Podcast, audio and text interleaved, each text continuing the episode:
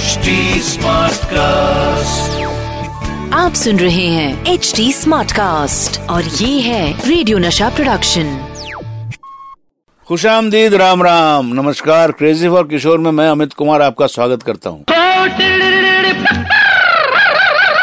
ये है crazy for किशोर दोस्तों आज हम बात करेंगे किशोर दा के कुछ सुपरहिट गीतों की।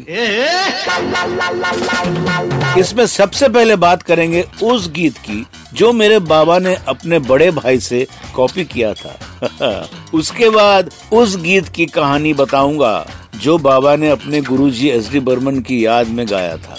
सबसे आखिर में आपको उस गीतों की दास्तान जो बिना किसी तैयारी के मस्ती मज़ाक में बन पड़ा।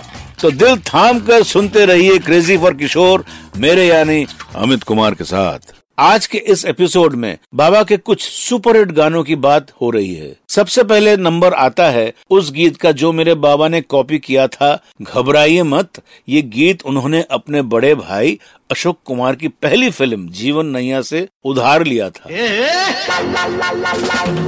एक्चुअली दादा मुनि के जमाने में एक्टर्स को ही खुद के लिए सिंगिंग भी करनी पड़ती थी। इसीलिए दादा मुनि ने अपनी पहली फ़िल्म, जीवन नैया में एक गीत गाया था। वो गीत था, कोई हमदम न रहा। ये गीत दादा मोनी की music teacher mentor Saraswati Devi ने कंपोज किया था। लेकिन जब मेरे बाबा 1961 में अपनी फ़िल्म झुमरुम बना रहे थे, तब उन्हें इस गीत की याद आई। और बाबा ने इस गीत को फिर से रिक्रिएट किया अपनी आवाज़ में, अपने अंदाज में। तो इस गीत के लिए बाबा दादा मोनी के शुक्रगुजार रहे। अगर दादा मोनी ये गीत ना गाते तो शायद आप और मैं इस गीत को बाबा की आवाज़ में ना सुन पाते। दादा मुनि, आप जहाँ भी हैं, आपका बहुत बहुत शुक्रिया। तो यारो, इस स्टोरी के बाद एक और गाने की इंटरेस्टिंग बात आपको बताऊँगा। आपको मालूम होगा कि आपके किशोर दा को द ग्रेट किशोर कुमार बनाने में एस डी बर्मन साहब का बड़ा हाथ था। बर्मन दादा मेरे बाबा को हमेशा ग्रूम करते रहते थे। बाबा भी उन्हें अपना गुरु मानते थे। इस गुरु शिष्य की जोड़ी ने हिंदी सिनेमा को कई यादगार गीत दिए। लेकिन हर खूबसूरत चीज़ का कभी न कभी तो एंड हो ही जाता है। और इस जोड़ी का अंत हुआ फ़िल्म मिली के गीत बड़ी सुनी सुनी से 1975 में इस गीत के रिहर्सल के दौरान ही बर्मन दादा बेहोश हो गए और कोमा में चले गए। बर्मन दादा की बिगड़ी हुई तबीयत ने बाबा को इमोशनली हिला दिया। बाबा भागते हुए बर्मन दादा से मिलने हॉस्पिटल पहुँचे। हॉस्पिटल में बाबा ने बर्मन दादा को देखकर सिर्फ़ इतना कहा, दादा आप बिल्कुल चिंता मत करना। आपके गाने की रिकॉर्डिंग तीन दिन बाद है। देखना ये गीत कितना अच्छा बनेगा। बाबा ने अपना प्रॉमिस पूरा किया। इस गीत को गाने में बाबा ने कोई कसर नहीं छोड़ी। और ये गीत जिसने भी सुना, उसके दिल को टच कर गया।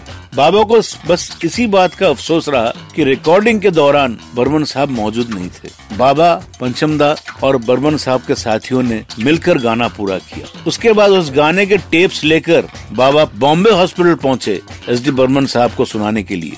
बर्मन साहब बिस्तर पर लेटे हुए थे जब किशोर दा ने ये गाना सुनाया बर्मन दा को। बर्मन साहब सुनकर बहुत खुश हो गए और बोले, किशोर, मैं जैसा चाहता था, तूने उससे भी अच्छा गाया, बहुत अच्छा गाया। लेकिन अपने गीतों की पॉपुलैरिटी बर्मन साहब देख नहीं पाए, तब वो चल बसे थे। बाबा की ज़िंदगी में लोगों का उनसे दूर जाना मानो एक सिलसिला बन गया था। मेरे बाबा और सभी म्यूज़िक लवर्स की तरफ़ से बर्मन दादा को मेरा शत शत नमन और प्रणाम। बाबा को न सिर्फ़ गीत गाने का शौक था, लेकिन कई बार बाबा को गीत कंपोज करने में भी बड़ा मज़ा आता था। बाबा की स्पॉन्टेनियस थिंकिंग और म्यूज़िक पर पकड़ के कारण बाबा ने कई बार म्यूज़िक डायरेक्टर्स की मदद की। बाबा की इस क्वालिटी से जुड़ा एक किस्सा आपको सुनाता हूँ। ये बात है 1975 की, जब कल्याण जी आनंद जी एक फ़िल्म का म्यूज़िक कंपोज कर रहे थे। फ़िल्म का नाम था चोरी मेरा काम। अब इस फ़िल्म के डायरेक्टर ब्रिज साहब को जल्दी एक गाना शूट करना था। इस गाने को फिल्माया जाना था शशि कपूर, दादा मुनि अशोक कुमार और जीनत अमान पर। डायरेक्टर साहब ने तुरंत एक मीटिंग बुलाई। लिरिसिस्ट वर्मा मल्लिक, कल्याण जी आनंद जी और उनकी टीम, जिसमें बाबा और कंचन थे। उसके अलावा मैं और बाबा भी रिकॉर्डिंग स्टूडियो में पहुँच गए। ब्रिज साहब ने सिचुएशन बताई और लिरिसिस्ट मल्लिक साहब ने उसी वक्त ओपनिंग लाइन लिख डाली। लाइन थी, मैं कच्ची अंगूर की बेल। कल्याण जी आनंद जी ने ये ओपनिंग लाइन पकड़ ली और एक धुन बना डाली। बस बाबा ने धुन सुनी और बोले, बाकी काम मुझ पर और अमित पर छोड़ दो। बाबा ने कुछ मस्ती भरी लाइंस लिखी।